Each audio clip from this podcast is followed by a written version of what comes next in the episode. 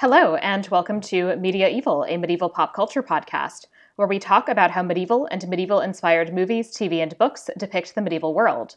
What did they get right? What did they get wrong? In which they tell us about how modern people see the medieval past. I'm Sarah Ifft Decker, a medieval historian, and today I'm joined by guest MJ Bradley Lestrange to talk about Tamora Pierce's The Song of the Lioness Quartet. So, MJ, welcome. Thank you so much for having me. I'm really excited. Thank you so much for joining me. You want to tell the listeners a little bit about yourself and about why you wanted to talk about these books? Yeah, sure. I am a podcaster, writer, a maker of sorts, um, Tinker Tailor Spy. Um, I uh, host a show called Reignite, which is a deep dive podcast into the Mass Effect series of video hmm. games. I do a Tamora Pierce podcast called Circle of Friendship, where mm-hmm. we talk specifically about the Circle of Magic books, which takes place in a kind of different time period of medieval history. It's it's different. It's a completely different take on magic as well. Mm-hmm. And my third one is the Rob Thomas No Not That One Robcast, which is about the creative works of Rob Thomas. And I know what you're thinking. It's not that one. and the reason why I wanted to talk about these books in particular is because I actually didn't discover Tamora Pierce until I was in my late teens. And ever mm-hmm. since I did, I devoured everything that she wrote. And everything yeah. that she wrote had a lesson that I needed to learn. Mm-hmm. Every heroine, every character, reading her books made me a better person.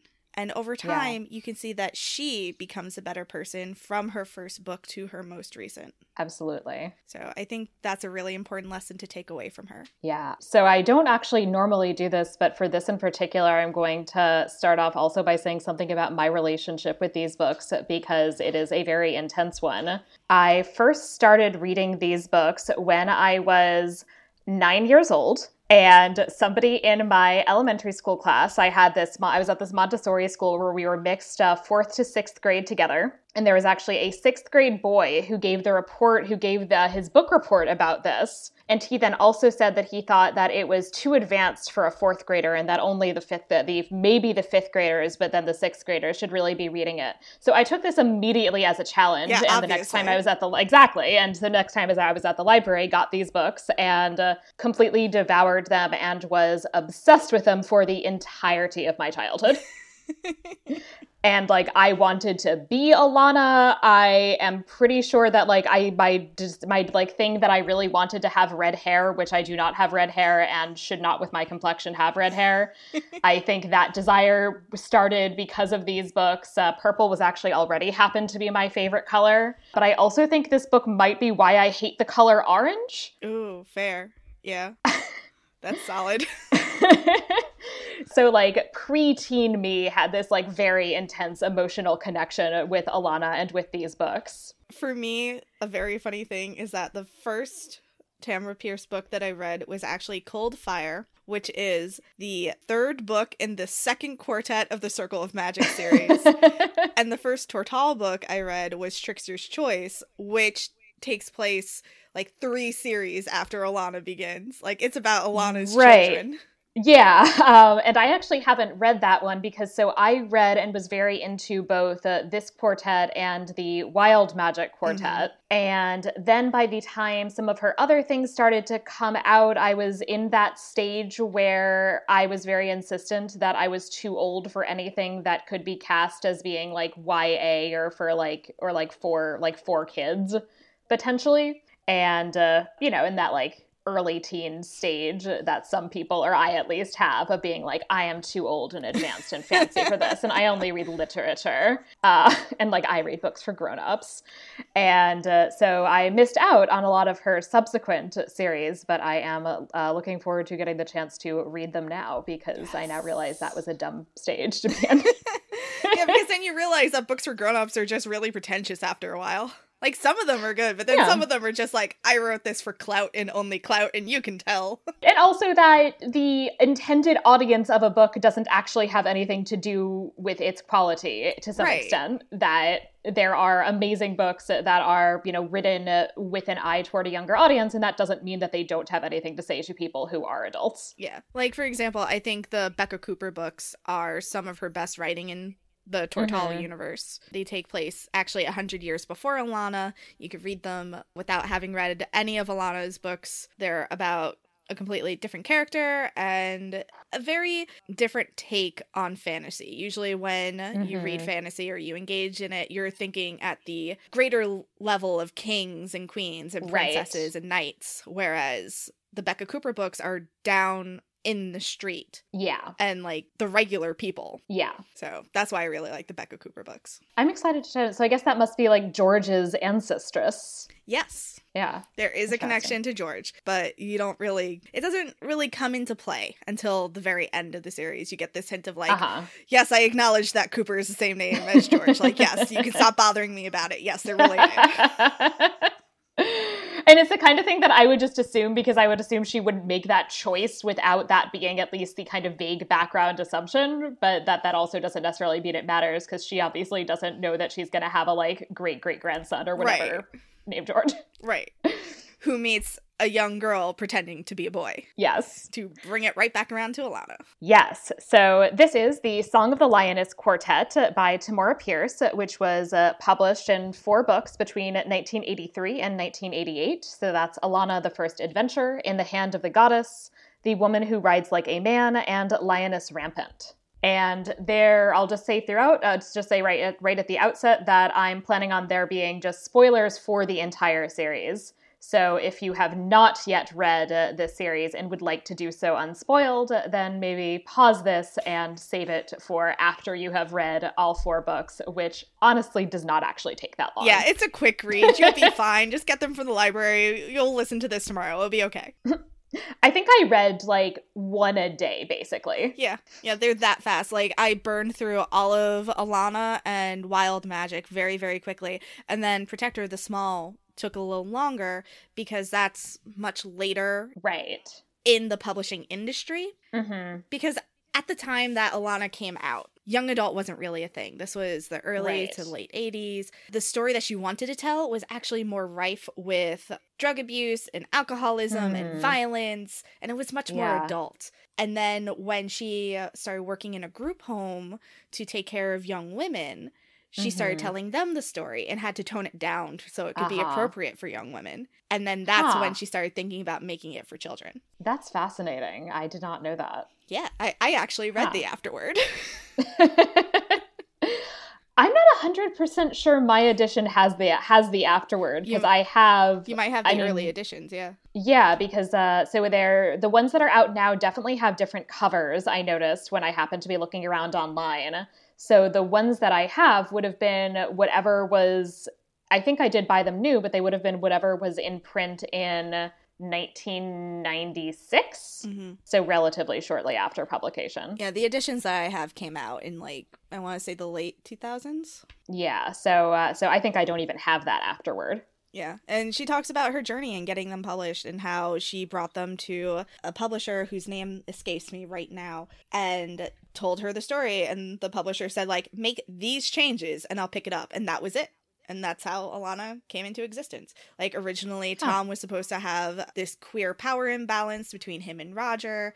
There was yeah. That's interesting. Yeah. Not sure in a good way, but it's interesting. So like there was supposed to be a whole lot more to it. And because Yeah. so much got cut, Tamora Pierce actually like didn't like looking back at Alanna for a long time. Huh. It's interesting to, th- to think about how authors experience their own books and how, I mean, it's very different from how I experience these books, Right. obviously. So, so the first main section is the enumeratio, where uh, we just kind of go through and spend some time chatting about these books. And I'm going to start with a very brief recap of basically just kind of the premise that will kind of orient us, and then we'll have just more of a general discussion. So, Alanna of Trebond disguises herself as a boy so she can become a knight, switching places with her brother Tom so that he can then go and study magic. The series follows Alanna as she eventually wins her shield and reveals her true identity, forms close ties with friends and lovers. There was nine year old me. It was very like, wow, there's a lot of sex in this. Adult me is like, there's not that much sex. No, there's not that much.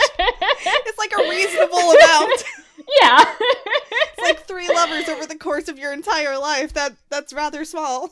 it's rather small, yeah. And also, like, it is not graphic. It's, not. like, yeah. Um, but yes, it seemed like very adult to me when I was nine. Right. Uh, and she also makes an enemy, Duke Roger, cousin to the prince. Ugh, Duke Roger. I have such a like intense negative reaction to Duke Roger. He's the worst. He's so He's awful. the absolute worst. And uh, there's something just like in particular creepy and that I kind of like about the fact that like he's so charming and he's so good looking and he's so likable, but also he's the worst. Yeah, like the thing about Duke Roger is I want to say we all know someone like him. Like Oh yeah. at a local level or even at a greater political level, there are Uh-huh. these people who are charming and handsome and funny, but they have these ulterior motives that exist to hurt innocent people. And you can just Right. tell by looking at them. Like, I've had people in my social circle where I'm like, I should like you. I Mm. don't. don't know why, but I don't. Yeah, and I really like how when she when he's introduced, that's just her first reaction is everybody likes him. Why am I just like really turned off by this person? hmm Alanna taught me to trust my gut. The gut is never wrong. Yeah. I have never Yeah. been led astray.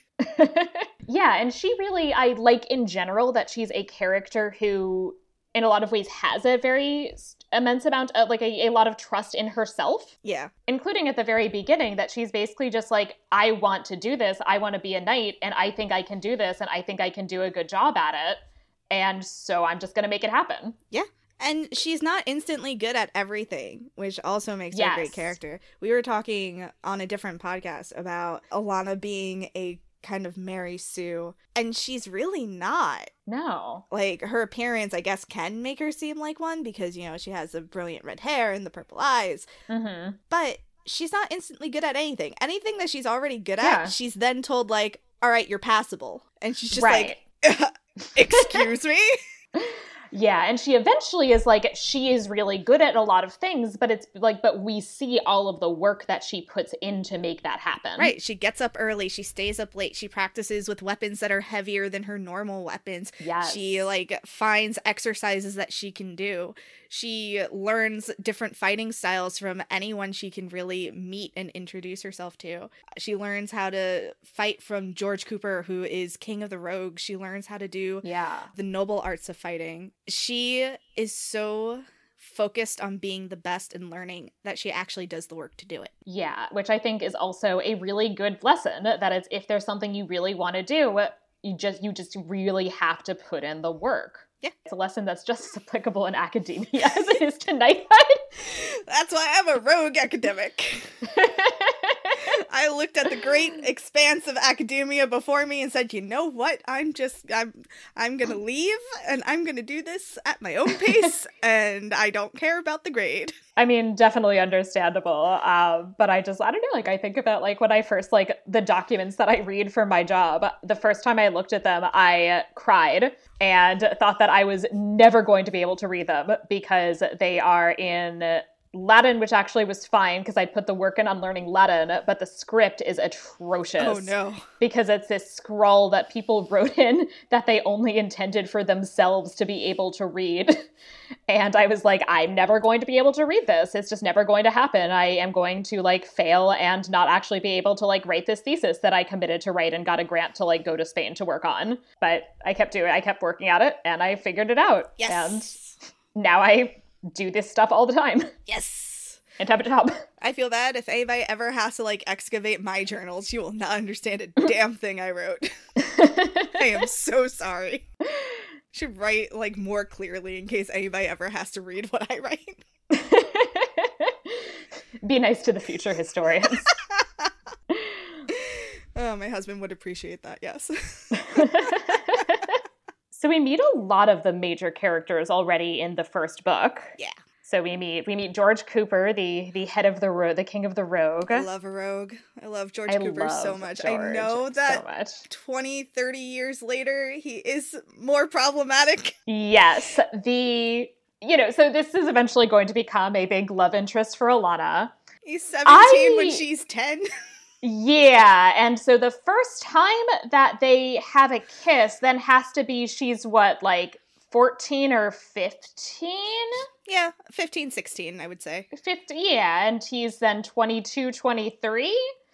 Yep. That's that hasn't aged well. Nope. That's that's kind of creepy. He is a product of the early 80s, Yes. which is not an excuse.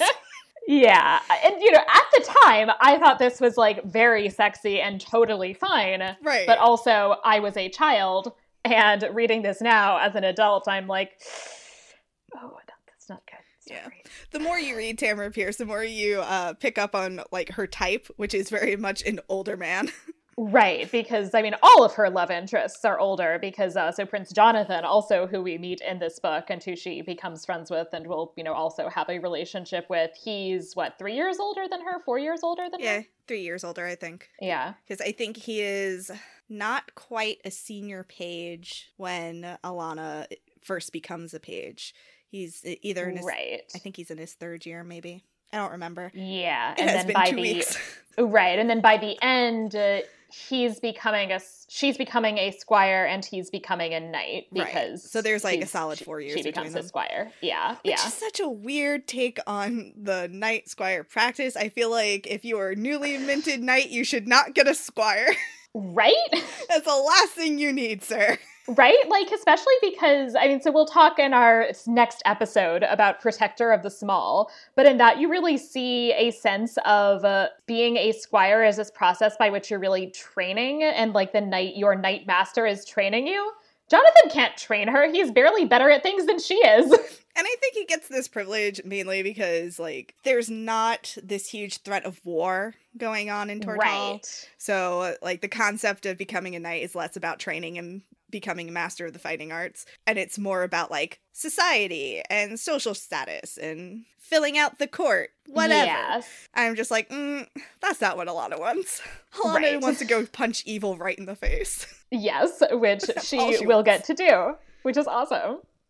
And like I will say like the stakes of these books are in a lot of ways like very high. Mm. Like at the end of the book it ends with so Roger uses this like magic jewel to mystically convince Jonathan to that he has to go like fight these like centuries old evil monsters. like, basically sends him to his death and just like, it'll be fine. Right. And Jonathan's just like, oh, he sent me because he knows I can do it. It's like, dude, really? Like, I know you're not the smartest, Jonathan, but come on. So I will say that does get explained by the next book uh, Right. because you so you know so Roger at first it's just this vague distrust. He gets revealed as actually officially being evil. And part of this revelation is when Alanna is in the chamber of the ordeal and she like rips her way through this veil thing hmm and it turns out that there's like little when she goes to his chamber she finds out that there's like little like figurines of her and of jonathan and the king and queen and like everybody who's a big deal at court basically all like wrapped up into like a mesh bag essentially. Right. and that this is like hiding their view of how roger sucks The Chamber of the Ordeal is a really interesting thing. You don't really It know a whole lot about it. We learn a little bit more in Protector of the Small, but in Alanna's books, it's just this this room where something happens that transforms you from a squire to a knight. Nobody talks about it. Nobody's allowed to talk Mhm. about it. If you talk about it, it's like very frowned upon. How dare you? Yeah, but so what we get from Alanna is that it's essentially it's about facing your fears Right. is the the kind of main thing is that you have to grapple with the things that you are most afraid of and show that you're able to overcome that. Right. And for Alanna and for Kel, the chamber gives them both a little bonus. Yes, which is interesting. it shows them both like here's a thing that you need to fix go have fun Yes. Which is interesting because of course they're not allowed to talk about what happens in the chamber of the ordeal, but so you kind of have to wonder like are they the only ones who have gotten this or are there other people who have gotten this all the something and we just don't get to see it because they're not allowed to talk about it and if so like what were their things? Like what did like Raoul of Goldenlake get like tasked with by the chamber that we just never know about? quitting alcohol Oh, poor Raoul. poor raoul I love him so much. I know. He's so great. All of the knights that Alanna becomes friends with, like Jonathan, Raoul, Gary, not Alex, fuck Alex. Well, yeah, I mean, because Alex becomes Duke Roger Squire, so he becomes fucking terrible. Alex of Tirragen, who I never understand his deal. I, I just like, never especially understand. at the end, I, you know, so we're like jumping around, but at the end, and they like have this big fight, and uh, it's like her last like big fight before she has to go and face Duke Roger. Basically, is with is this like combat with Alex, and it's like kind of I think implied that he just like wants to like be the best and just like beat her because like he's afraid that she's better than he is. And it's like, really? You're going to betray the crown for for that? that feels like such a flex. Like those It are some like very a low stakes Whoa. for you. It feels like it feels like a very like low bar to commit treason. I agree. I don't understand. And I think that one of the failings of having to to cut any mention of LGBT relationships is I Mhm. think that there was that kind of power imbalance between Alex and Roger. Yeah, and I will say I thinking about that now, I have really mixed feelings because on the one hand, I absolutely see how that could have explained things. On the other hand, I think it would have had to be handled very carefully, particularly because there are not a lot of queer characters. No, In I fact, there completely aren't agree. really any. And so if your only queer characters are these like this like villain who then is grooming young men No, I completely be agree. evil. This is in a world where we can rewrite Alanna. right. Everyone is queer. Yeah, I mean, if there was like a bunch of queer characters, then I think it would be totally fine. Like, look But- at Raoul's obsession with protecting Alan. Yes. Raoul is bi. You cannot tell me otherwise. Yeah, and especially when we get to Protector of the Small, like I am definitely convinced of that. and also, I love Raoul. I love him. He's so good. But like it definitely would have been a problem if the only queer character was Roger grooming young men Yeah. and destroying them as a result. And like Tom being manipulated by Roger as well. Yeah. Poor Tom. Poor Tom. I feel so bad for Tom. I really like I remember being surprised that that was like not where I thought Tom was going because at first just was like, "Oh, that's nice. He wants to learn how to do magic." And so he like he doesn't have to disguise himself as a girl because you basically like you start out like the girls who are being trained to be ladies and the boys who are going to learn magic start out by going to the same place and so he only has to disguise himself for like half an hour basically. Yeah, and he can be like open about himself and make friends and not have to worry about lying to anybody. Except what does he do? he just lies to everybody and like pretends he's an idiot and is bad at magic and then is like surprise bitches and then he's like everybody hates me i guess they're just jealous i'm like maybe because you lied to them for like a decade and you show no regard for like their experiments or like their feelings Yup. or anything. You just do whatever you want. right and it's like how, how did you become like a sociopath He's so entitled, and I think it's because Alanna was not there to punch him every once in a while. Right and like there was nobody there to do that and i think there is actually an interesting bit where george is looking at him and is like oof that might have been what have happened to what would have happened to alanna if she hadn't had any friends Yeah, and it's very and it's true. like yeah that and it's interesting to think about that for alanna that like does she in terms of like her stubbornness and her desire to like be better and do better like does she have that in her and could she have turned out like that if she doesn't have friends and i i think that is a kind of interesting angle I think if she'd felt as isolated as Tom did, it Yeah. would have been a possibility. But she had Coram with her the entire time. Mhm, that's true Who like believed in her and knew that she was going to do it no matter what, even if it took him like a minute to be okay with it. right and he had this moment of like, uh And Coram, her uh, it's her like man at arms. He's Yeah. delightful He's so because he clearly like a part of him has a bit of a sort of traditionalist attitude and like doesn't think this is necessarily the best idea in the world, but also he like has this pragmatism where he's like, yeah, no, I would much rather have her disguised as a boy than have Tom, who's going to like be absolute shit at this and is going to like embarrass me. Oh my god. Cora. Another thing that I really love about the series overall is there's this emphasis on found family and like the family that you Mhm. choose because Alanna's father is a piece of shit. He sucks. Oh yeah. He's neglectful. He's not abusive in a physical sense, but it is an abuse. Neglect is a form of abuse. Yeah. Yeah. And like he gets a letter from Duke Gareth about how Alanna's doing, and he's just like, "Oh yeah, my son Tom, he's doing great, whatever." Which means he didn't even read the letter read that the said letter. that referred to a son named Alan that he doesn't have.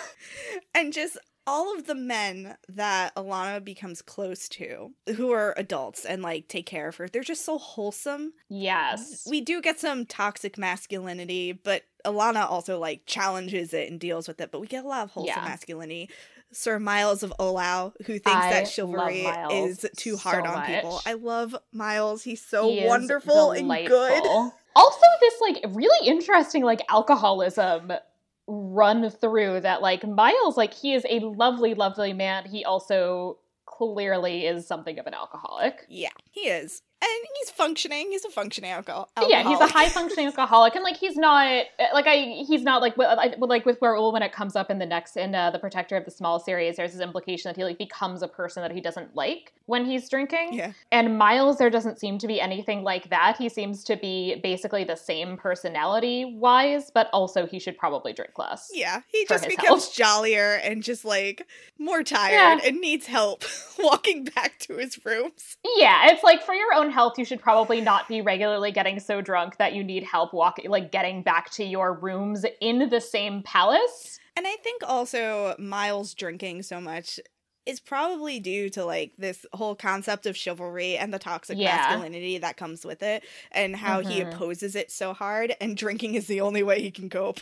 Right, and that he's, you know, seeing all of these young men who he probably feels like are being, like, in some ways kind of broken and pushed into this way of being that he thinks is really unhealthy. And that is clearly something that he has trouble coping with. And especially, like, even more so given that most of them are like, oh, Myles, you're being silly. Yep, yep, yep, yep. They all argue with him at some level. And he's just Yeah. like, ugh. why?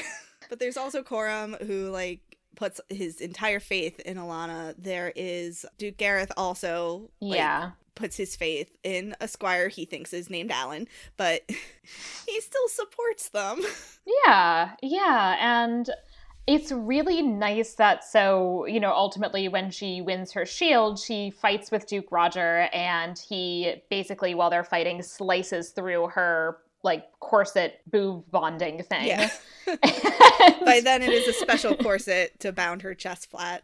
right. And then everybody's like, um, boobs, what? And she has to like reveal herself in the middle of this battle and then like immediately after like kills the king's nephew. But And- bless Tom who interferes. He's like, go get dressed. I got this. Right. and it's literally it's in the middle of a duel and everybody's like the fuck. what is happening? and like then immediately after like she kills Duke Roger. And it's great how almost eh, like how so many of the people involved just essentially like take this in stride that they're like you're still the person that I know and the fact that you're a woman is totally fine. Yeah. I mean, some people definitely have issues. King Roald. Right. Ahem.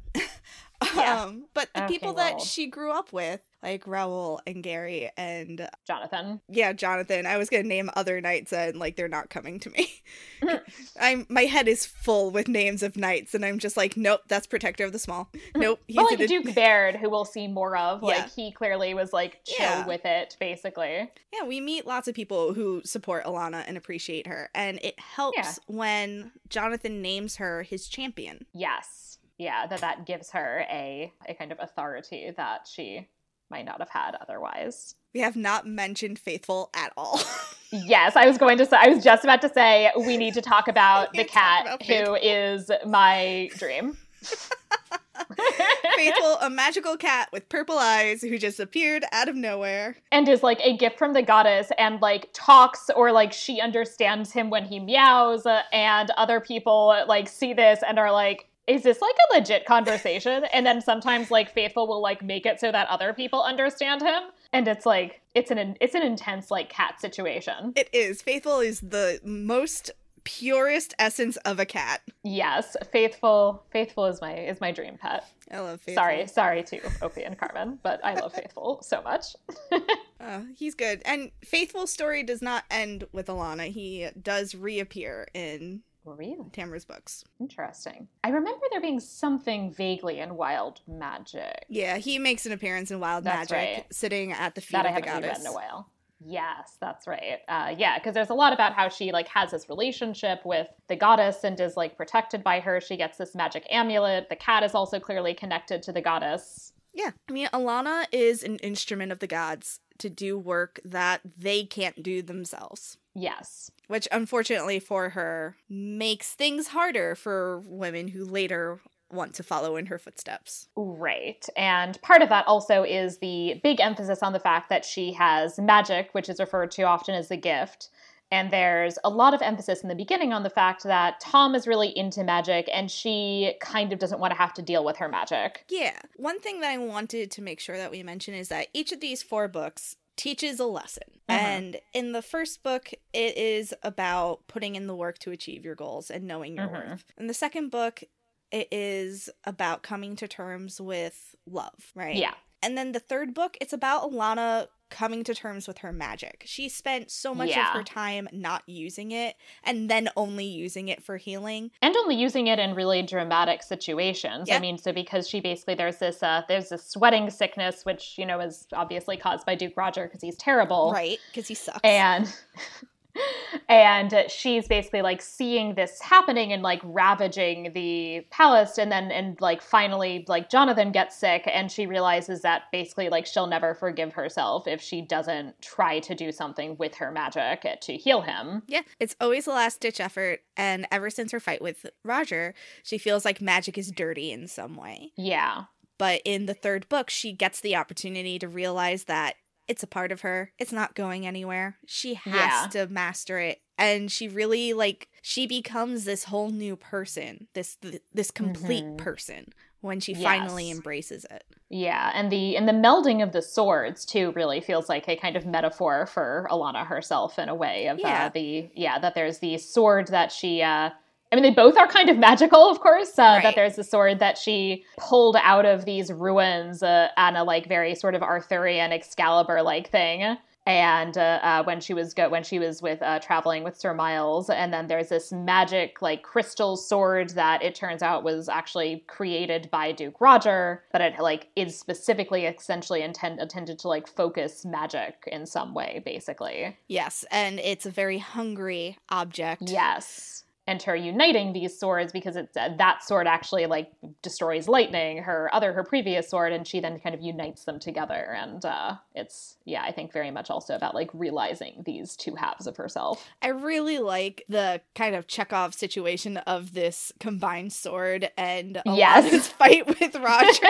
like his, her final, final fight with the resurrected Roger. Because, you know, Tom has to defy the gods and bring someone Yeah. back from the dead. We need to talk Like about this resurrection because, okay, I'm fine with Tom deciding I need to defy the gods and, and do a resurrection. That seems like Tom. That's fine. Why Duke Roger, the person who had like his sister killed, the person who like was actually like kind of following and harassing him also for years, the person who like committed treason and that is known. Like, why not literally any Anyone else.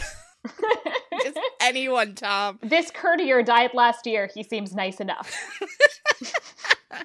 Well, that wouldn't have been impressive. That wouldn't have scared people. Bringing back Duke Roger, that like gives him the status to show that he can do whatever he wants. I mean, I feel like a resurrection is still pretty like terrifying, regardless of who It's gets very bad. resurrected. It is I super mean, bad. It's clearly like a plot resurrection, and it makes sense because my categories, I guess. Nobody likes. Duke Roger. Cats especially don't like Duke Right. Roger. Yeah, exactly. Faithful is very angry at Duke Roger. You would hate Duke Roger too, wouldn't you, Carmen? um, but Yeah, but that like her defeating him like in book 2 when he's set up very clearly from the beginning as this major antagonist, it does feel a little anticlimactic. Right. Because And so what else is the series going to be about? Right. And so it makes sense that he, like, plot wise, that he gets brought back, but it also doesn't actually totally make sense that Tom would think that this is a good plan. Well, Tom, who is the smartest person in the room, is also the dumbest person in the room. Oh, 100%. He was operating with his final brain cell that day. with Delia of Eldorn up his ass the entire time. oh my god. Fucking Delia of Eldorn. like, uh, and Josiane of the Copper Isles. Like, they're all terrible, terrible people.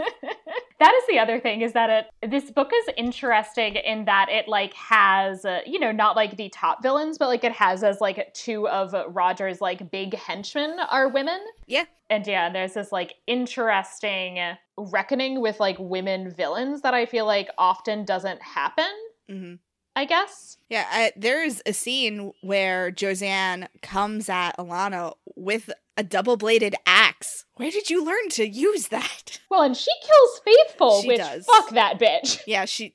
She's Oh the my worst. Ugh. But don't worry, Faithful is a magical creature and is not Yes. entirely dead. It's Yes. okay. I but I cried. you. I I 100% sobbed when the kitty died. understandably, I cry having read these time. books yeah having read these books 40 times i'm like sitting in bed and i'm like saying like no and just sobbing and like my dog is like getting up and she's like all concerned I read like a very innocuous sentence and I start getting very emotional over it. Mm. I'm just like, God's all blessed. just sobbing for no reason. Just like, Myles is so nice. I know because he also he adopts her and it's so, So lovely especially because like her actual father sucks And like, he died and just without a word, without ever finding out, without ever being proud of her, he just disappears. And Right. Myles is the one who advised her, who trusted her, who knew her secret the entire time and didn't say anything because he was waiting for her to feel comfortable to tell him. Just, uh, I actually really like even that there's that bit in the second book where uh, Jonathan uh, is about to tell him because Alanna gets kidnapped uh, and is in an enemy camp during in the middle of this war, and he's about to like say, you know, Alanna or Alan of all people really shouldn't be in this position, and Myles is basically like interrupts him and is basically like, I think I know what you're gonna say. Don't say it. I want to hear it from her or from Alan. right. And also, Myles is being smart because, like, you don't know who's listening right now. Yup, especially like in it's a context in which like I bet Roger is not that far away. yep. It's, uh, You Myles. want him to know. Myles is too good for Tortall. He really is. He's is. so great. I could just talk for five hours about how great Myles is. I know. I love him so much. Like it's it's really nice that there's just like a good dad. And we haven't even talked about Eleni, George's mom. Oh, I love her so much. And I find it del- okay, I find it delightful that they get together, even though also in my head for like two thirds of these books I was like, oh, is Myles gay? That's a valid read, yeah. I mean, he is like up there in years and unmarried. Like that would be Yeah. a fair assumption. Yeah. I mean, I feel like there is this like im- I don't know, and I feel like there is like this interesting thing in terms of like what is happening when you have these like elite propertied men who are in a position where clearly like they're supposed to have an heir. Like, why aren't they getting married? Yeah. You know, in order for Myles to have an heir, he names Alanna. Right. Yeah, which is obviously, you know, great and everybody's very happy about that, but it uh, still like his his not getting married until he does eventually end up marrying Eleni, which is very cute also because cute. then they're like double we've got like a fun like double in-law situation because Alanna ends up with George and he marries George's mom. It's very funny and very cute and very wholesome. And like I know that not everybody needs to pair up. It's fine. Right. But it makes me happy in my heart that Myles has someone that takes care of him and makes him happy. exactly. Yeah. Like I'm here for that. I'm very much here for that. Just let people be happy, okay? Leave me alone. Yeah. I am also okay. So there's obviously a like age disparity situation that is happening in Alanna's relationships, which is like kind of not great given how young she is. Mhm. But after this read of book three, I am so happy that she does not end up with Jonathan. Jonathan is a child, and I hate Fuck him throughout Jonathan. Oh all my of book God. three. He is such a monster. Oh my I mean, god. he, he kind of like sucks in book two too, because okay, if you're like, so she knows that Jonathan, he's like sometimes sleeping with Delia and sometimes not sleeping with Delia, and is like a bitch regardless, and like, why would she want to sleep with this man? I don't know. I don't know why she's so in love with him when George is right there. yes, Right there. And he respects you and he cares about you and like he mm, mm. Yeah, and in book three, when like Jonathan proposes and she's like, Oh, I don't know, I'll have to think about it. And like, you know, they're still like in a relationship. Like she hasn't said no, and she also like She hasn't said know, yes. Yeah, she hasn't said no, she hasn't said yes, and like they're they're in their relationship that they're in regardless. And then he's just like assuming that like that she said yes and that she's gonna like come with him when he leaves because they're still like sleeping together. And she's like, uh, the fuck? Yeah, because his whole thing is like women dither about and like this womanly nonsense. And I'm like, my Right. man, you have known her for eight years. Yes, because it's also like it is very like I mean it's very much this like idea of uh, women like saying no when they mean yes, Right. which actually is coming out of uh, medieval chivalric and like courtly love literature, and uh, is also like very much like related to 21st century rape culture in a lot of ways. Yep. and it's not great. Nope. But it's that yeah, it's like but you know this person. Like when has she ever been like that? Like in addition to the fact that like your assumption that women are like that is like one whole thing but your assumption that this person in particular is like is like that is like how does this bear out with anything that you know about this person Yeah, exactly. Like you have fought beside her, you have gotten to know her. You know for a fact that whenever she is making a decision, she's very deliberate about it. She has always been Yeah. deliberate about it.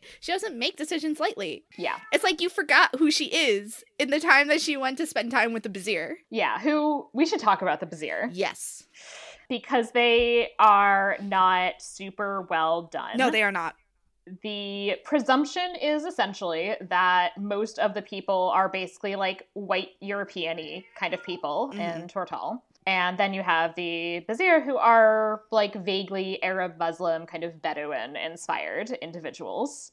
And I'm going to talk more about like the specifics of the issues of them as a portrayal of like that culture in the next segment. But I'll just say now that it's very uncomfortable that you have uh, this very, it just is a very heavily stereotyped portrayal. The insistence on like them being like extra misogynist hmm makes me uncomfortable. Yeah, it's not done well, and Tamora knows it. Like, Yeah. in the year since this has been published, she has expressed wishes to correct some of her errors, and she Mhm. has in a lot of ways. Like in Protector of the Small, representations of the Bazhir are much better. They're not. Yeah. They don't spend as much time with them, but it does get better over time. Yeah. But that being said, there is a moment in book three where Jonathan, a white man, has Yup. to come in and become a religious leader for these people so as to unite the two nations. Like religious and political leader, yeah, a religious and political leader to unite the two nations, which does the double duty of making them one nation. So that way they're no longer warring with each other, which I understand the impulse there. You're trying to solve a problem Right. and that seems like the best solution, but it's not the best solution. That's a Well, terrible solution.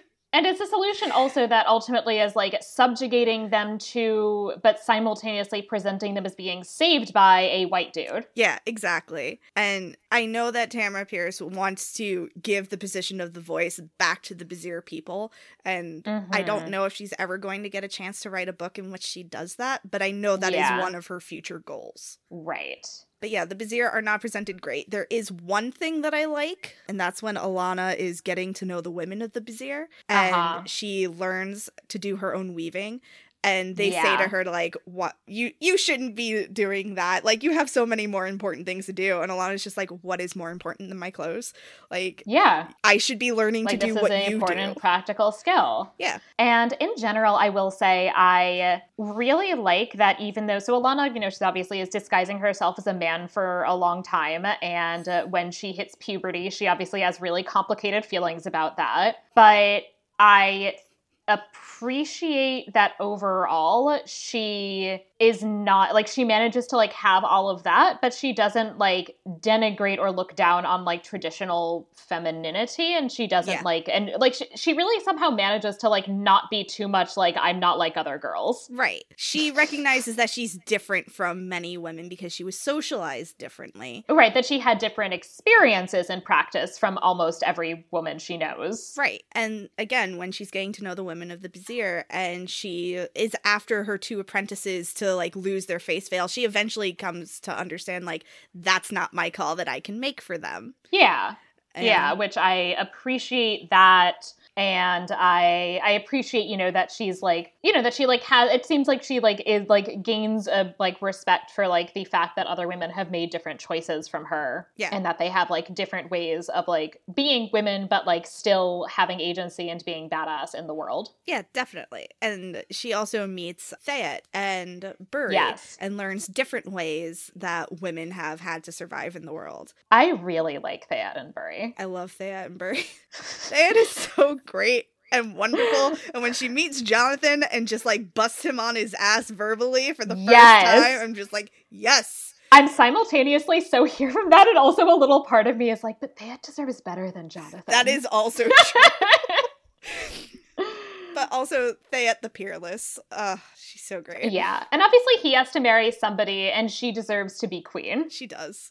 of Like she'll she'll do such a great job. And she does. Yeah, she does a great. great job. She like starts Yeah. schools all over Tortall. And Yes. she does not stop fighting just because she becomes queen. Like, uh, Yeah. And she like actually makes it possible for like another way to like be for like women to be warriors that Mhm. she like creates this group called the Queen's Riders who are, you know, women who they're not knights uh, but they're like military women who are like her kind of like her like bodyguard but they also like have other things that they do. yeah, there's the queen's riders who are no, there's the queen's ladies and then there's the queen's riders. There's two Yes. different groups. The queen's ladies are the ones that like act as bodyguards and can go with her and fighting. Right. And then the queen's riders are mixed groups who are military, well, kind of military. They're like shock groups. They're smaller. Yeah. They uh, ride lighter ponies instead of big stallions or geldings, and they can go more places and do more things without being as conspicuous as, say, a knight or one of the king's own. Mhm.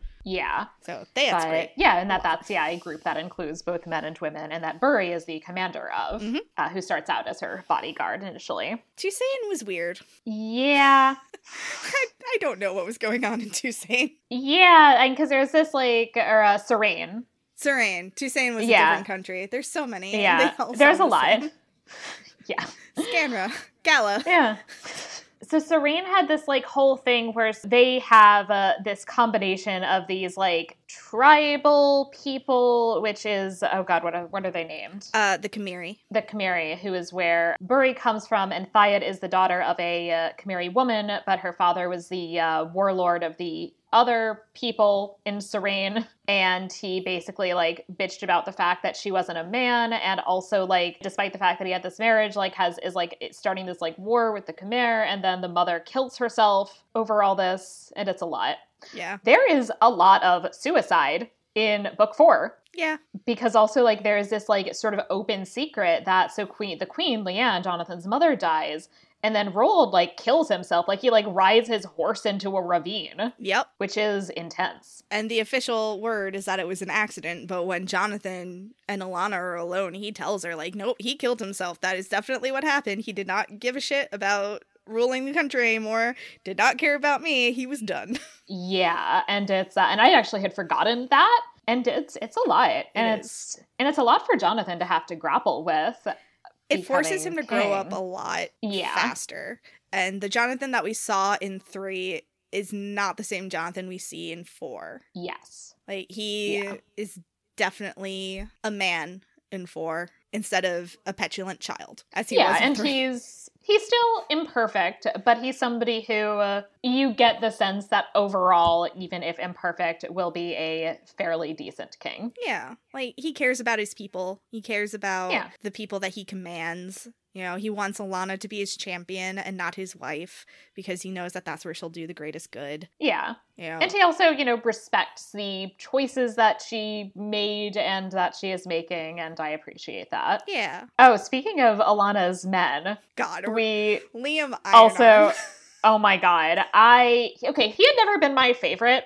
I always i remember like reading Lioness Rampant very much like when so he's a he's a shang warrior and he like trains her in hand-to-hand combat uh, in there in that style that they fight in. And also you know and also they become lovers. I remember even as a kid reading this and being like but why him when you i mean i know you just had a fight with jonathan that's fine but like what happened to george? Why don't you just like hold off when for when do you get home and you've got george Yeah, right? he's better And like, uh, part of it, I think, is this idea. Like, Alanna is still very young. She's still a young woman. Yes. She's like 19, 20 by the fourth book. and i'm fine with her like not having to settle down i Right. just don't like liam I hate Liam too. He like he calls her kitten, and I'm just like, oh my god it's so patronizing i hate it so much He like carries her a lot because Yes. she exhausts herself, and like at and what like he really does treat her like a child he does. and like the way that he acts when he's training her like it's interesting because like she also like i mean so george for example like trained her in like rogue style fighting he when he did so i felt like treated her as an equal even Mhm. though i think that that point he still thought she was a boy but like uh, you know still somebody who was like a lot younger than him and he didn't act like he was like he did he wasn't patronizing in that way. It seemed to me like he was treating her as like an equal and as somebody who was competent. Mhm. whereas when liam is training alanna it feels like he's treating her like she's a child. And it's like bitch she's a full-grown knight Yeah. How do My you think she became a knight? And uh, uh, Liam. and he's also very like prejudiced against her the fact that she can do magic Mm-hmm. which a is like she kind of realizes relatively soon that she's like well this doesn't bode well for this relationship Yeah. but it also like it doesn't speak well of him that he like has this really intense prejudice about something that is like a natural part of some people Yeah, and like there's a time where she has to use magic in order for them to do something that they absolutely must do. And he's so obnoxious about it He's like, when you're ready to do the real work, come talk to me. Like, go fuck yourself. off. You're the worst. He has this prejudice against her for being a noble because he thinks that she can't do the hard work, even though she had to do the Mhm. hard work to become a knight. He has this prejudice prejudice against her because she's a woman sometimes, because when she decides, you know what, we have nothing to do today. I'm gonna wear a fucking dress. and he freaks out He Freaks out. He just loses it. He's just like, well, I guess you realize that fighting is too hard, so you're gonna go be a noble woman now. And it's like, just like, what you because you like wore a dress to dinner you can't all like it's just i mean it's just like is this and I mean, it's just is this like misogynistic way of thinking about like masculinity and femin and femininity that like as much as I don't I like didn't love Jonathan especially on this reread like he doesn't have that and George certainly doesn't have that. Mhm. And like I think the thing that Liam serves for this book is to make Alanna realize that like I cannot live one like I cannot live my life pretending that part of me doesn't exist. Yeah. I like to wear dresses. They make me happy. Will I wear them all the time? No, because sometimes it's just better to wear pants and that's fine. Yeah. But also, I'm a mage. I have to use my magic. If I don't, bad things will happen. And I get that. Just like I have to use my fighting arts. Like, this is the book That where you she use really. all the tools you have in your toolkit. yeah, she pulls in all the things that make her Alanna, and she knows that that's what makes who she is. Yeah. And that is interesting. And also, I think in terms of thinking about like her being at peace with herself is also really interesting. So when she's having this climactic fight at the end with the resurrected Duke Roger, she basically thinks like, what is the one thing he doesn't expect of me? And it's to stop fighting. And so basically he's like calling the sword to him and she just lets go and he calls it to him such that it like buries itself in his heart and kills him and Poetic whoo, he's justice! finally dead. Oh, so good. So good. So well written. Perfect Yes. end to this terrible good. man. I will say, I had this like mildly traumatic reaction the very first time I read these books to the resurrection. And I spent all of the Wild Magic Quartet the very first time I read it thinking somebody was going to like re resurrect Duke Roger. Oh no! I was That like, you better be not come back. He- Don't bring that dead. dude back. Stay dead, damn it. God. No, Roger never comes back. we can confirm Roger stays dead. Good to know. Will, God. now I can read the other books that I have not read in peace and not and not and not be like, oh God, when are they going to bring back Duke Roger? Don't bring back Duke Roger. he will Don't do never it. come back. Wild Magic does not bring him back. Wild Magic is a completely new character. Yes. And Uh, Alanna's like in it, but a side character. Yeah. That's also what I like. She continues working in these worlds, but she moves on. She like she kind of lets go of the character. And they're Yeah. still existing and doing things in the world, but they're no longer her focus. She frees herself Right. up and thinks about other people and how the world might change. Nothing stays stagnant. Mhm. Things yeah, are always no, I changing. really, I really like how that works, and yeah, and when we talk about Protector of the Small, will I'm really interested in terms of talking about like what we see in terms of how Tortall has like changed in Yeah. those generations. Because it changes a lot. It's like Yeah, it 10 does. year later from. Right. I think it's about 10 years later. That sounds about right. Or no, it has to be more because John. I, well, I, I can't remember how long it is from Wild Magic, but it has to be more from Song of the Lioness because uh, Jonathan and Thayet's oldest kid is a page and is like what twelve or eh, twelve or thirteen at the beginning. Yeah. So it, it So it's about does have to 12, 13 to fourteen years, I guess, assuming like as if on the assumption that they like got pregnant soon, Yeah, that must be it. I'm Yeah. trying to remember how book one of Protector of the Small started, and I'm like, nope, I've read too much. I am Well- in Lady Knight now. I can't remember now. well, we'll get to it. Yeah, we'll figure it out. It'll be fine. So, anything else, just kind of generally to say about the uh, the books before the next section? we have jumped around a lot, and I think we covered We a lot have. of things. Alanna does get together with George. It's great. It's wonderful because George does not force himself on her until she like explicitly says to him, like, "No, this is what I want," and he's like, "Great, perfect." I really like that. Yeah, he he does do in the like initial like there's like a surprise kiss while she's like got her hands full, which I don't love no in terms of like their first romantic interaction. But I would say that and like the age difference, which is intense for how old they are, is uh, the only issues I have overall that I really like on the whole how George uh, behaves with her Yeah, and like and how he seems as a partner. when George says to her the things that he wants, would you want to have children one day? And she goes, yeah, one day, but first, adventure. And he's like, okay, that's fine. Yes, good.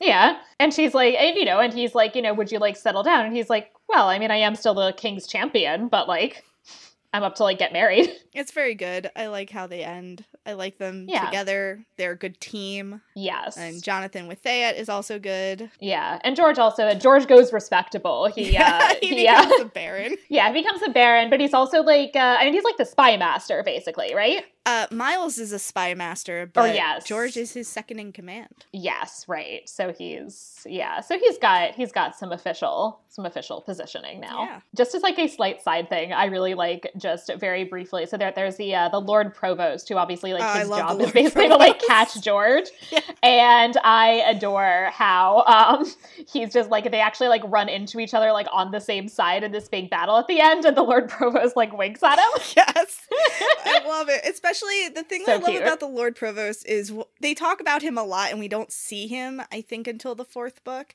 and whenever he's talked about, the rogues are like fiercely proud of him because rogues from other countries are like talk about him with fear, Yes. and they're like, "Yeah, that's our So good. Provost." Oh, the other, the one other character that we have not talked about at all is uh, Roland. Oh, Ralon of Malven because he's not worth Yeah. talking about. He's garbage. He's he is garbage, but I I do like the way in which it takes. So it's like the Alanna's like bully like minor antagonist who then like leaves court and like stops training to be a knight in the beginning, like in book one. I like how she takes that figure and makes him like not the main villain or anything, but that he comes back as just like an asshole like with a grudge who then like sides with Duke Roger and is also like trying to like take down George and become king and become head of the rogue. yeah, and it's a good thing he didn't stay and try to become a knight because he would have fucking died in the ordeal. Y'all, would not have survived. the ordeal would have killed him. who would have been like, mm, no thanks. Do not want. Yeah, God, Ralon sucks. He like he does. suck. disappears from court after Alanna beats him up as Alan. right. And then when he returns, nobody recognizes him because his face is so scarred. And it's because he assaulted someone and yup, and she threw acid in his face. Threw acid right in his face. and that's how they eventually figure out who he is, is because they're like, those scars are weird. And also, like, they figure out based on the way he talks that he's probably a noble. Mm-hmm. And uh, then they, like, are, you know, doing this digging and are like, huh, that dude. They should have also known because he was such a fucking coward. Anytime Yeah. that he wanted to fight George, he wouldn't fight George. He would manipulate other people into doing it for him through Right, bribes or threats or whatever. Yeah, and it's you know when he's uh, younger, we see that he he beats up on Alan and on the other like pages who are like smaller. hmm He never does anything in front of the pages who are like bigger guys who he knows could take him. And you know then eventually Alan like because of the training that she does with George manages to beat him, but that he like he is very much cowardly in that same way. Yeah. I just remember the scene where Duke Gareth was just like, I wish you would trounce that guy. she's like, I'm trying. I'm real tired of falling down. Right, because it's also the running theme that like you never tattle, right? You never say like I got into a fight and like so and so like was bullying me and he beat me up. You say I fell down. Yep. Uh, so good. So funny. And she, I just want to talk about her dialogue for a second. She's so witty. Her banter is just so good.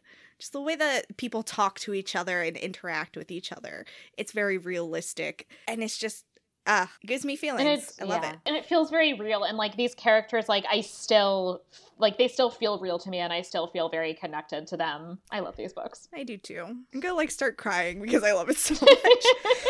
like I got a tattoo inspired by uh, her Circle of Magic series, and I didn't cry while getting the tattoo, but I did get very Mhm. emotional, and it had nothing to do with pain. I was just thinking about how much I love those four stupid children. I was just thinking about how much I love them, and I was like getting worked up, and I was like, "Why am I crying?" it has nothing to do with the pain.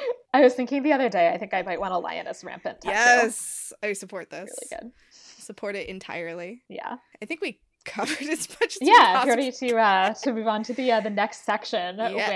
where which is where I get pedantic about history in the Vera at Falso section. and I listen and But comment free to the to best of my ability. I am not a historian. so I will say as a disclaimer, this is a work of fantasy, so she can kind of do whatever the hell she wants. It's true. So you know, there's obviously some amount of nitpicky things that I would do for historical fiction that I don't uh, have to do for this. But there are a couple of things that I think are interesting that she is clearly kind of like one thing that I think she's clearly drawing on medieval realities, and others that I think she might maybe get right accidentally.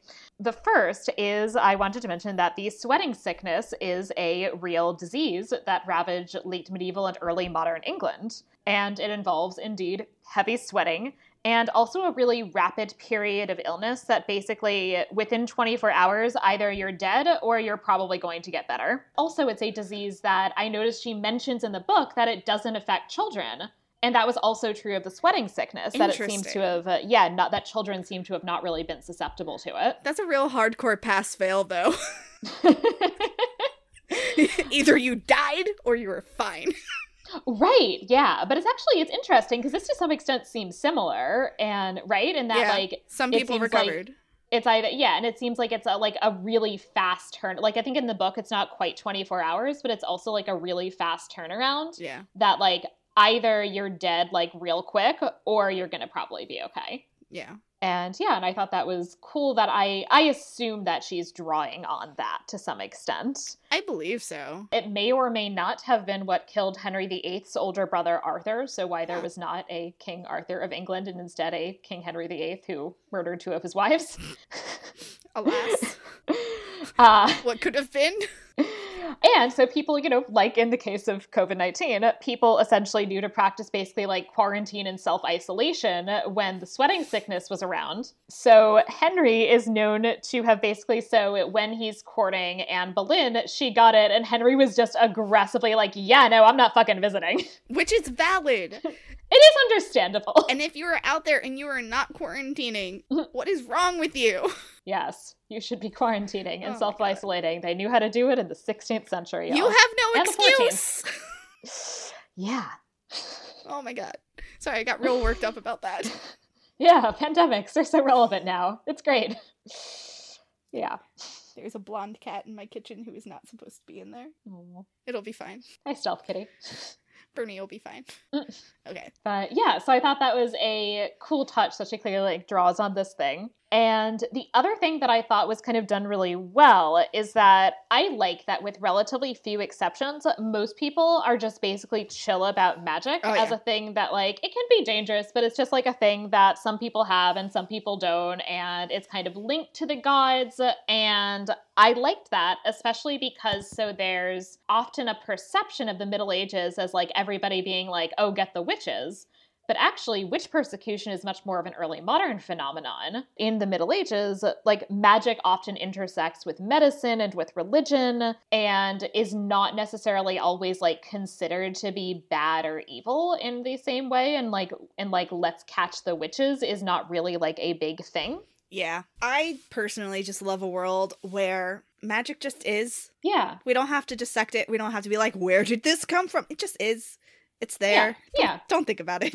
Right. I mean, I like it as like a relative as I like I like it as a magic system and that like it's not necessarily like the most like clearly like delineated and developed magic system in some ways, but it just like yeah, like these are the kinds of things you can do and you can't do it indefinitely. You're kind of like tire yourself out in certain situations and uh, you know, you have limits and different people have different limits. Yeah, and there are like different specialties. Like some people Yeah. have more of a knack for healing, and some people have more of a knack for like war magic and battle magic. Yeah, I like how it works overall. Also, I Love that I'm so jealous. Oh my god. Of the like birth control. It's like you wear a necklace and you'll never get pregnant. It's like, are you kidding me? Ah! it makes me so angry. I'm so bad at taking pills. I forget every day. Like it doesn't matter if I set an alarm. I'll just look at the alarm and be like, okay, and then I will immediately forget. It doesn't matter. I will just be like, okay, put my phone down. What was I doing? Just I just can't do it. So I got an IUD, which is great because then I never have to think about it, but also bad because it messes with my health and my hormones and Right. like my emotions so bad. Imagine if you just had a necklace. just a necklace. Just So- a necklace. It would be so convenient. Oh my god. And there's also this is more protector of the small and I will talk about it again, but I want to talk about it now because I'm worked up about it now. yes. The, the sniffles could be just cured with some tea. Here's some Oh tea. my god. Drink this tea. I'm so jealous. Ah, God, I hate having a cold. And allergies, allergies are the bane of my existence. If Neal could just like wiggle his fingers at my face and they go away. It would be so nice. Like I keep getting these like sore throats that are like I think allergies combined with like weird reactions to like the heating and cooling system in my house. Yep, same. And every day I like wake up and I have to like obsessively take my te- take my temperature because like I, I'm I'm like oh I have a sore throat. Do I have this like horrible disease that's ravaging the country? Am I going to die?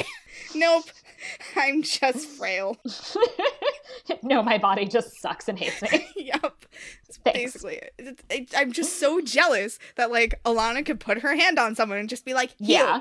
Yeah, so very jealous, but I will say, you know, I, I appreciate also that, you know, this is included, and I will say that in the Middle Ages, there were birth control methods. They were not as effective as either this necklace or probably most birth control methods that we have today, but they did exist and people did practice birth control. On a very side note, I just want to squeeze this in. I did not mention this book was on the banned books list because Yes. of period talk. Yes, which is so interesting and weird. Like, not because of sex or romance or magic or anything, specifically because a young woman has her period. That's it.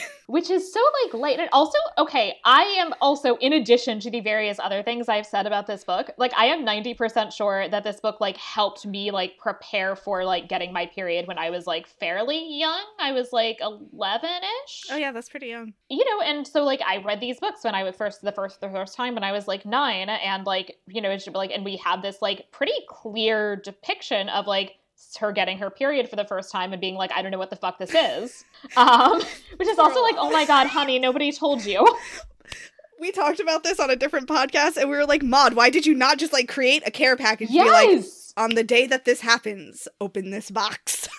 Right? Like it would have taken like I have 15 written minutes to have like that conversation.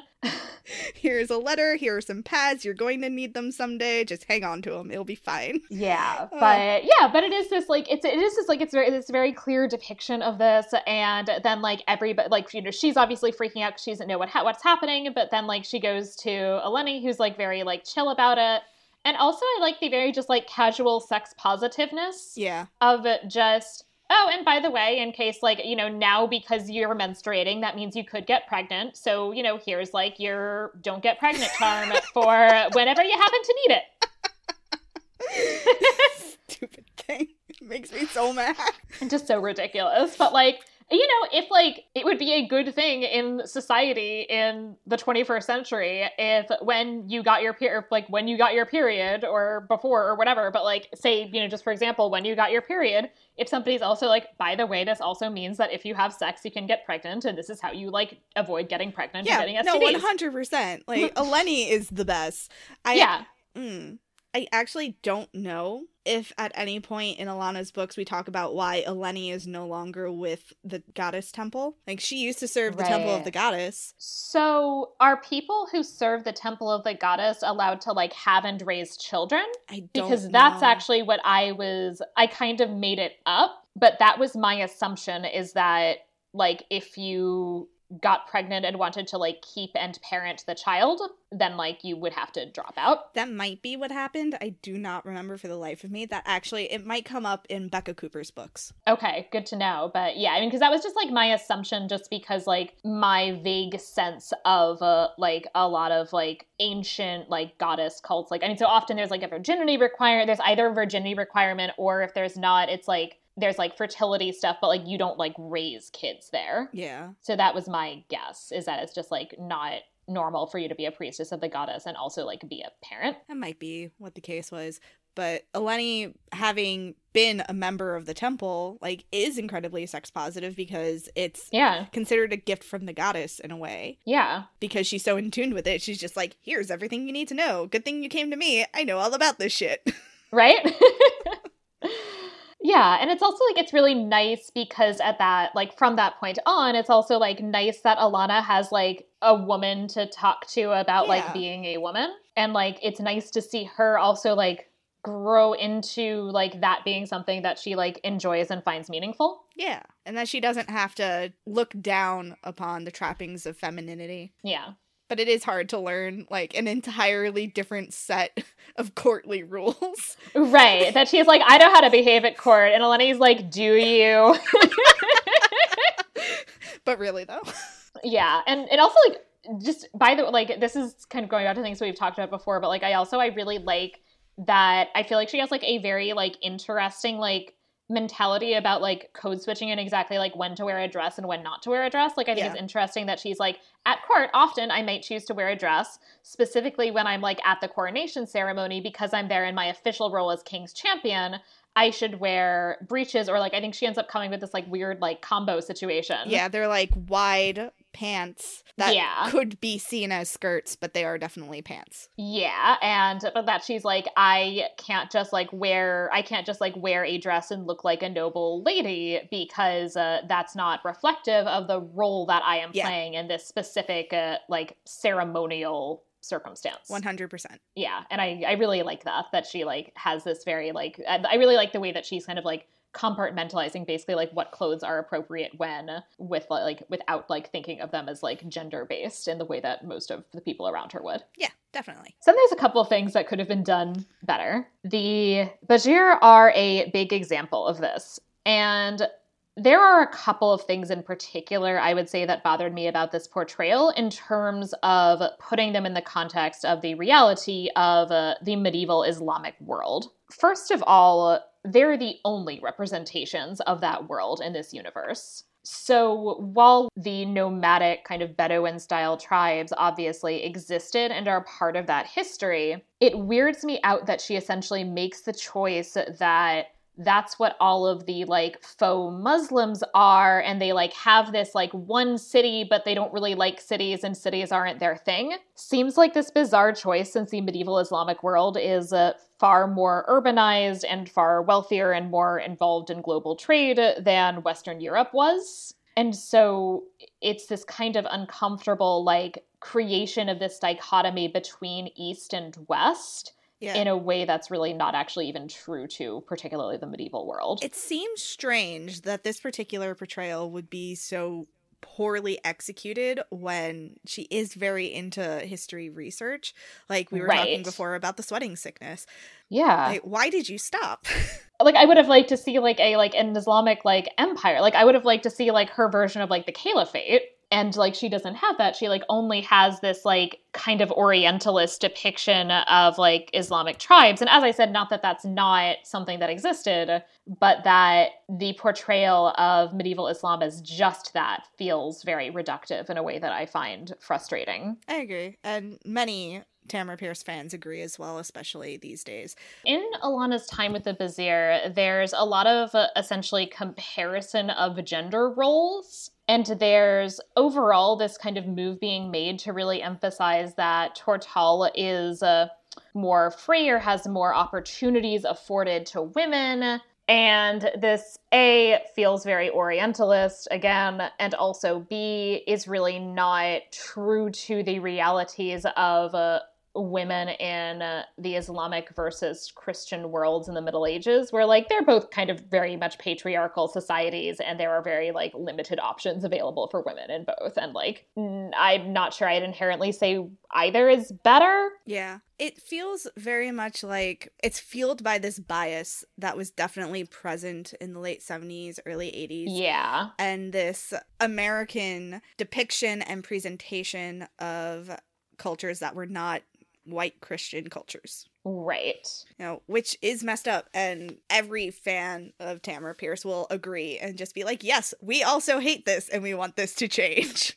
Right. I will say similarly, I also didn't love what she's doing with Sarain, especially because I was so I was trying to figure out what the analogy was supposed to be. Based on some reading that I did, it seemed like it was potentially kind of linking them to Mongolia. Oh, that's a possibility, yeah. And that like the K'mir in particular are kind of linked to maybe being like the I don't know, the Mongols that were more like nomadic and then the like rest of them are like the ones that were more settled which is kind of like combining them over different times but like that's that's a different thing. My view of the K'mir was like they were the indigenous people of Sarain, right. and then yeah. I have no idea. Right. But if that's then what the analogy is supposed to be then that also doesn't feel like it's coming out of the medieval past. And in particular like there is this like real insistence in a lot of like fantastical portrayals of the mongols to be like women they have it so bad there it's so much worse than in the West like Game of Thrones and the Dothraki, which yeah. are really uncomfortable. and especially because, like, arguably Mongol noble women actually had more rights than European noble women. There's like it certainly is still again a patriarchal society but there's like a lot of uh, emphasis on like the social importance of women in the texts that we have like about and by mongols and so I also don't love that, like, here too, it's this, like, look at Tortall, which is, like, not perfect, but basically this, like, paradise for women in the West in comparison with these, like, vaguely Eastern places. Yeah, I think there are moments where, like, us reading it now with the education that we have and the understanding that we have, looking back on this thing that was written in the 80s, we look yeah. at it and we're just like, Alanna, honey. because yeah. she has this moment where she's like, women can't be heirs, but we can still inherit. Like, sweetie, listen to what you're saying. right. Like, that's not much better. Right, which is also an interesting like thing that she goes on because like that's also not true at least like not everywhere in the medieval world that there are a lot of places where like women can essentially be like feudal lords. Yeah. Anyway. But yeah, I think I don't know, it's just something that didn't age well. And yeah. I think that if it were to be tackled again in any way, Tamora Pierce specifically would want to be like, okay, so we're going to do some rewrites. Right. we're going to change some stuff. It'll be okay. Mm-hmm. Ooh.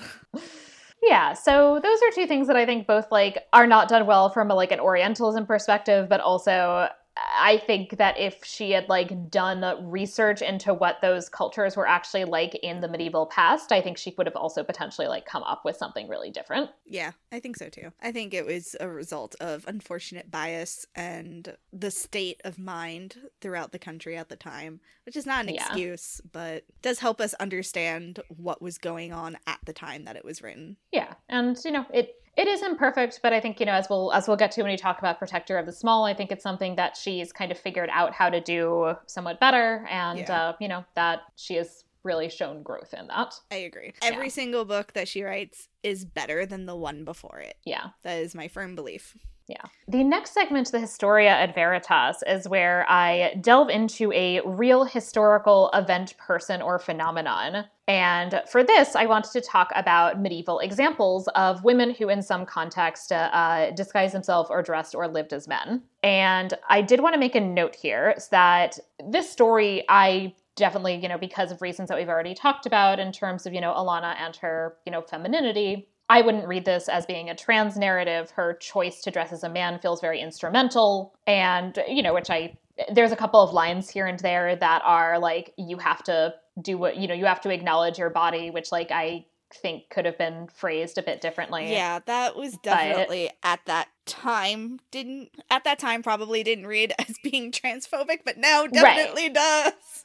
Yeah, and I will say like that I very much don't think was like intentional on her part. I think she just like wasn't thinking about it. Yeah, it was like the gods don't make mistakes or something like that. Right. Yeah. just I like, think she mm. probably just didn't think about it. And I will say she like very explicitly like has commented on like J.K. Rowling's transphobia Yeah. and said that like trans, you know, trans men are men, trans women are women. And Yeah, uh, she- anyway, so like She's very supportive of the LGBT community. Yeah, and so you know, and this, uh, so you know, so I just wanted to kind of get that out there that like this is not a trans narrative. That is not, I think, inherently obviously a problem. These medieval narratives that I am bringing up, uh, there are certainly like ways that you can read these stories as being trans narratives, and I think honestly, like to some extent, because we don't have enough knowledge about the inner lives of these individuals and also some of them are fictional we don't know mm-hmm. but that it is important and i wanted to kind of bring up that some of these are stories where we should perhaps be kind of thinking about these people as being trans men and uh, for a couple of cases i'm actually going to use they pronouns in order to just at least try to be as respectful as possible in terms of just basically at least a neutral a more neutral pronoun to some Yeah. extent and that i don't know what pronouns they might have ultimately preferred I mean, when you don't know, it is best to just keep it neutral. Yeah, so that's what I'm going to be doing. A lot of the stories that we have are not military, but actually people who were assigned female at birth who then dressed as men in order to serve God and or not get married and then became monks. Cool. Saint Marina in the 8th century decided that they would rather be a monk than get married. And there ended up being this whole thing where, so they're a monk, and then this woman in the town gets pregnant. This, like, daughter of an innkeeper gets pregnant and just randomly picks them as the monk that they're going to name as being the father of the child. And so Marina, rather than protest and say, I obviously, and say, like, I didn't do this, they just say, okay, that's fine, and raise the kid, which is obviously not their kid, and even and like get like additional penance imposed upon them and are like kind of exiled temporarily from the monastery while they're raising this child. And then only after they died, when the monks are preparing their body for burial, do they realize that, like, oh, this person obviously did not impregnate this woman because they do not have the physical equipment to do so. I'm just imagining this person standing there, like in a crowd, just being like, "Whomst? Me? Well, okay, I guess I'm a dad now. Come on, sport. And I just I just like that they're just like very chill about it. That they're like, all right, yeah, I'm not gonna call out this person for lying. I'm just gonna take this. Clearly, you just need a positive father figure in your life. Right, exactly. And just like I'll raise this kid. Yeah. It's kind of it's really nice. It really is It's very wholesome. Dad of the year. I know, right? Oh my god. That is, I would say, probably my favorite story. But there's also a saint and hermit who claimed uh, for most of their life that they were a eunuch, that they were a man who, you know, had been castrated, and then only at their death were they like, oh, huh, this, this is not what I was expecting. Did they know what that mer- word meant? we shall never know. Yeah, and also a uh, Saint Eugenia who was martyred and also uh, uh, lived most of their life as a man and even got to be abbot of their monastery. Oh, cool. Good for Yeah, them. they had fun. And also a little different, there is also a saint named Wilgefortis Oh, what a name. who, yeah, right, who prayed just that they would be made repulsive so that they wouldn't have to get married, and then miraculously grew a beard. Nice. I hope it was luscious.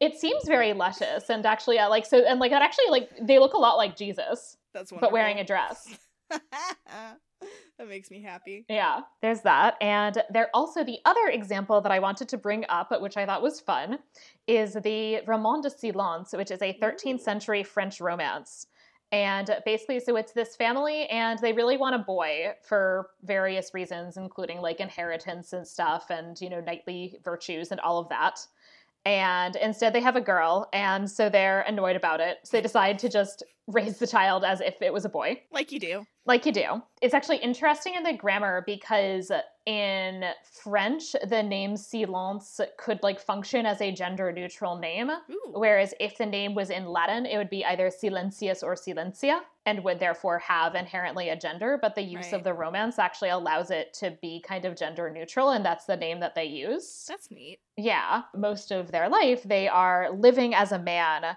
And it's ultimately only gets revealed because they manage to capture Merlin. And Merlin reveals that there is this like prophecy that he could have only been captured by the trick of a woman.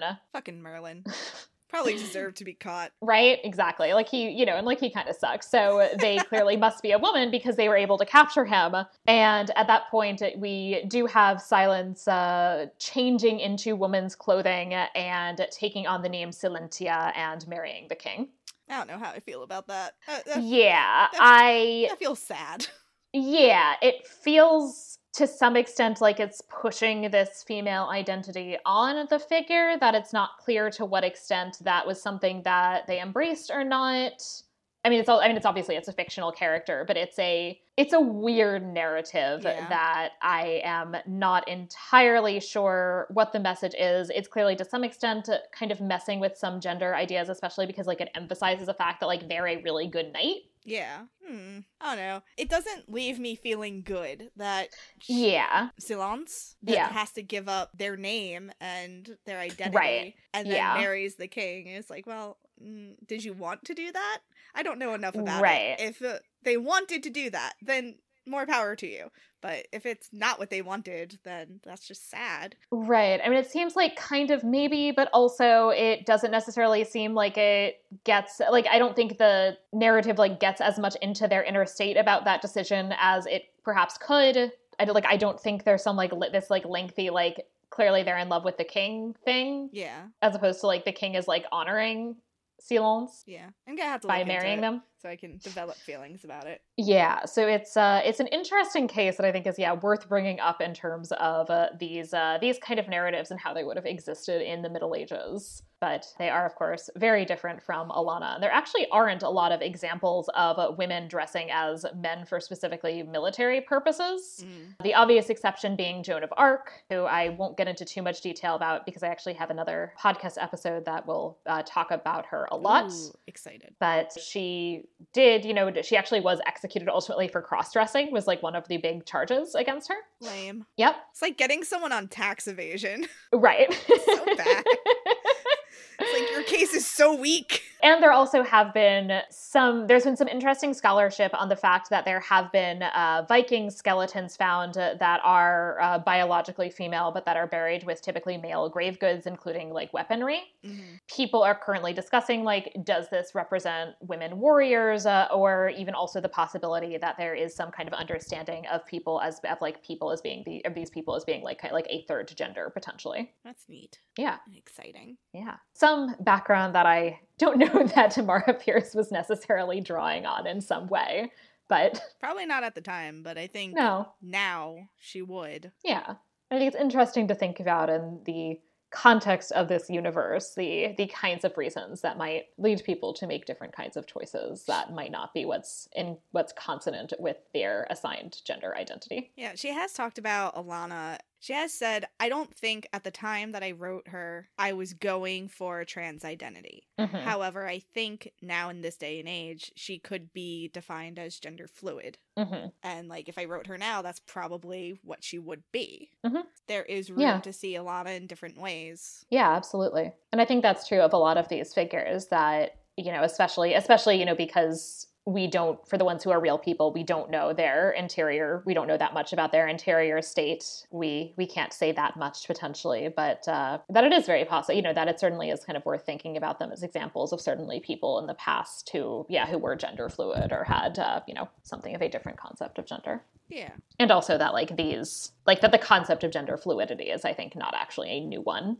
No, it's not. and I'll and actually the one other thing that I'll mention in the terms of this kind of like we have this interesting like Alanna sort of like code switching at least in terms of like gendered garb or garb that is gendered by the society around her and it is Right. interesting to kind of see in a lot of kind of religious and mystical writing that you see examples of men who are basically adopting feminine language and kind of describing themselves as having this kind of maternal role uh, so like abbots for example like as mothers Hmm. uh, and Jesus sometimes described with this like maternal imagery. Interesting. And so I think it also is interesting to think about the way in which, despite the medieval world being a patriarchal society, that they also did very much. Uh, and you know, and despite certain like things not being like normal or acceptable that would be now in terms of sexuality or gender identity, I think it is interesting that I think they actually did have a more fluid concept of gender and how that worked than people do in well, at least let's say let's say the 20th century. Yeah. so the next section is a fabula nostra in which we can talk about a film or show in or book series or something inspired by this one would you like to go first I'm actually going off of what you've written here in your notes. There's actually talks to turn Alanna into a series, into like an, Ah, a mini series, like you describe here. I can't remember what studio is possibly picking it up. I think it was Lionsgate, actually. interesting There's been no news aside from it has been picked up. That's it. That's all we know. But if Tamora Pierce is involved, there's probably going to be a lot of changes. Like we've been Yeah. talking about, like the Bazhir will be better represented. Like Yeah. maybe there will be more queer characters. Maybe we'll look at Alanna as gender fluid instead of just a girl posing as a man, yeah which would be really nice, especially after like watching something like uh, Letter for the King, which made me really upset at the end. i have not seen that Ah, I will tell you about it off air. But queer sounds- representation is really yeah. important, let me tell you. Yes, yes, it is. Yeah, I mean, that's definitely something I would really like to see in the change. I also was thinking a little bit about casting in terms of if there was to be a mini series. I'm just going to throw out a couple of things. So, obviously, I, I didn't actually bother casting Alanna because I actually think they should find somebody like young, like, they should find somebody who can like play the early teens. Yeah, completely agree. It should be like someone that we've never heard of. Yeah, exactly. And I think that's true for many of the characters, but the two people that I came up with options for are okay, on this reread, especially because I'm actually in the middle of like a very slow Buffy rewatch while I'm listening to a Buffy rewatch podcast that has episodes every two weeks. Um, so, because I'm doing that, and also because their names sound identical, I kept thinking about like the similarities between Myles and Giles as father figures. That is valid. That is 100% valid and a little typecasting for Anthony Stewart. Head. But he would be yes so, so so i yes i would like anthony stewart head as Myles and actually entertainingly enough he actually plays like a shitty dad in in the bbc merlin tv show also in Galavant. oh right okay i haven't seen that actually but yeah so he plays arthur's dad uther and is like a bad dad so i would like to see him go back to being a good dad Possible uh, second to uh, Anthony Stewart Head, Nick Offerman as Myles. oh that would be interesting Wholesome masculinity, cares about Hmm. teaching people. Think he'd do a good job. He could, though. Hmm, it's interesting because I, when we get to Protector of the Small, just this that just like, made me think I actually would be kind of curious about like Nick Offerman as like an out of the box Lord Wyldon. Oh, interesting. Yes. I take back what I said. Nick Offerman to play Lord Wyldon. My husband is nodding very like enthusiastically across the room. he approves. My other idea that I came up with very recently is kind of want Oscar Isaac as Duke Roger. I was thinking that too. I was also thinking Oscar Isaac as Duke Roger. Yeah, especially because okay, have you seen the the uh, the shitty Robin Hood with Russell Crowe? I don't think that I have. I can't remember if I did. So I wouldn't recommend it. but the best thing about it is that it has all of these scenes which are just about like King John and his mother Eleanor of Aquitaine and just like shit that's happening at court. And like that's by far the best part of the movie, in part because they're much better cast than uh Robin than like eh, don't get me started on Russell Crowe. Okay. Um, but he as Prince, as like King John, as like a villain, but who as like this like very like kind of like sexy petulant villain, I'm into it. really works. I'm And. I, I would, I think he would be a really good Duke Roger. I constantly call him Poe Hot Dameron, so Oh yeah, I'm on board. But I would also kind of hate it because I am like, I know, love you so much. How dare you? it's hard because I feel like I'm, I feel like he has to be somebody that I actually do find likable. No, like I- I, feel I like that's how you. you make it work, right? Is that it has to be somebody who otherwise seem likable. I think it should, it can't be somebody who like seems like shitty or smarmy. I agree. Or that would ruin the effect. yeah. Uh, somebody get him on board. Yeah, exactly, right. Just be like, here, I have this thing for you. Do this, Oscar Isaacs. Please do this. If you're listening to this podcast, please, please make some calls. I'm sure you're listening to this podcast. I think it was Lionsgate, Oscar Isaacs. We know what we're talking about. yep. Between us, we have like what four degrees, right. five maybe. I don't know. I have two. Lots. I have three. Okay, so five. We have five Yeah. degrees between the two of us. Yeah, My that's a lot of has two, so there's like two more in the room. Right, right. Actually, if you count all the masters that I technically got on route to the PhD, I think I have five. See, But we have many because degrees. they're just like because they're just like here's two like random masters that you technically have by virtue of like having advanced to candidacy, and I'm like, okay, I'm not doing anything with these. but like, con- like okay, fine for my like MA and like MPhil, whatever. academia is so weird, and I hate it. I have two degrees in words, and I will never be hired to do anything with them. I just wanted to write better. well, right. I mean, to like, I mean, to like, you know, to like be continued like in academia and like teach students. They're like, these are the like five. You, they're like, you need five degrees. It's a nightmare. I'm so sorry for both you and my husband who are on the same path, and it sucks. It's, I'm, I'm gonna challenge. get my my Sky Pirate lesbian novel published, and that'll be it for me. it sounds awesome. I'm here for that. I, I'm hoping it will be awesome. It will also be about decolonizing museums and repatriating Ooh, repatriating artifacts to the cultures they belong to. that sounds great. I really would love to hear more about that at some point. I will tell you all about it later. Mm. Alright. Yes, thank you, Carmen. I appreciate your contributions. Carmen, I will send you a copy. and also, we are recording this on the day. How do you? How, what do you call it? Like the day of daylight savings time? Yeah, like it is technically dinner time for many cats. Yeah, so she believes that it is her dinner time, and she is incorrect. Or well, she it's almost really her dinner time, but she thinks her dinner time was like an hour ago. Poor cat Poor thing. so much. Her life is hard. Yes, I am on board with those castings. The last kind of main section is the estimatio or rating, where we rate this on a scale from one to five based on whatever criteria we like. I have no rules. I'm glad to know that it was one to five because I saw your rating. I was like, oh, oh, should I be concerned? I didn't know what it was out of. Right, so one to five. So I'll just say what my rating is, which is a 4.5, which if I'd rated this as a teen, it would have absolutely been a five. I feel like as an adult, I should be responsible and take off half a point.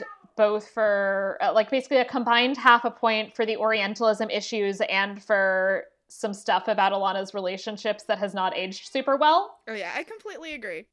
like I would also give it a 4.5. I think that Liam just his whole existence Liam itself, Liam alone like Liam loses alone. loses half a point. Good job, Liam. but like also Liam. Jonathan taking over as the voice, Alanna becoming the shaman for the tribe and training the apprentices. Like it just it doesn't leave. a And she's like, "I'm gonna bring change to your stagnant society." yeah, whether you is want very it or much not. the vibe of Alanna in particular, but also kind of Jonathan. And as I said, I find it especially frustrating because like this is not a stagnant society. It Yeah. is a very culturally vibrant society, and it's Yeah. The only thing that saves Yeah. Alanna, in my opinion, is that she does take the time to actually get to know the people that she Yeah. starts to serve and she like sees that their lives are different and she starts Right. to recognize that. But when she comes in, she's just very much like, This is all messed up.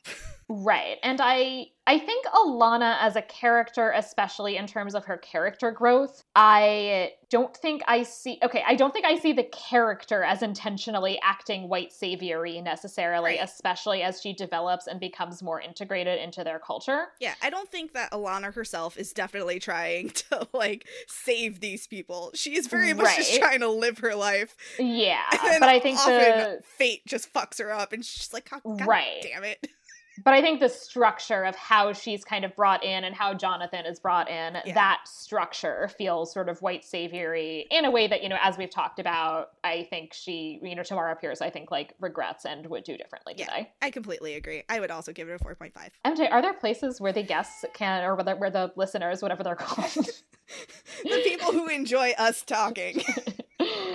anyone who for some reason has listened to this, Well, if, if anybody enjoyed listening to my particular brand of nonsense, you can find me on Twitter at iHoardLibraries. I don't talk about that much, but you can get my updates on my new novel, which is codename Yuletide Gay, and anything that comes out of the Sky Pirate Lesbian book, I'll probably post there too. As I mentioned earlier, I host three podcasts the Circle of Friendship, Reignite, and the Rob Thomas No Not That One Robcast.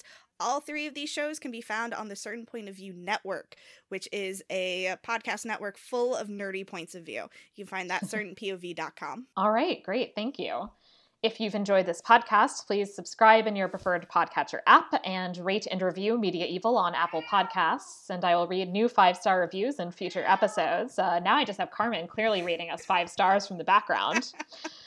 Please also follow the podcast on Twitter at Media Evil Pod and join our Facebook group. And you can find me on Twitter and Instagram at Sarah F. Decker. And finally, if you have any questions or suggestions, I'd love to hear from you via email at media.evilpod at gmail.com. Thank you for listening to Media Evil. Bye.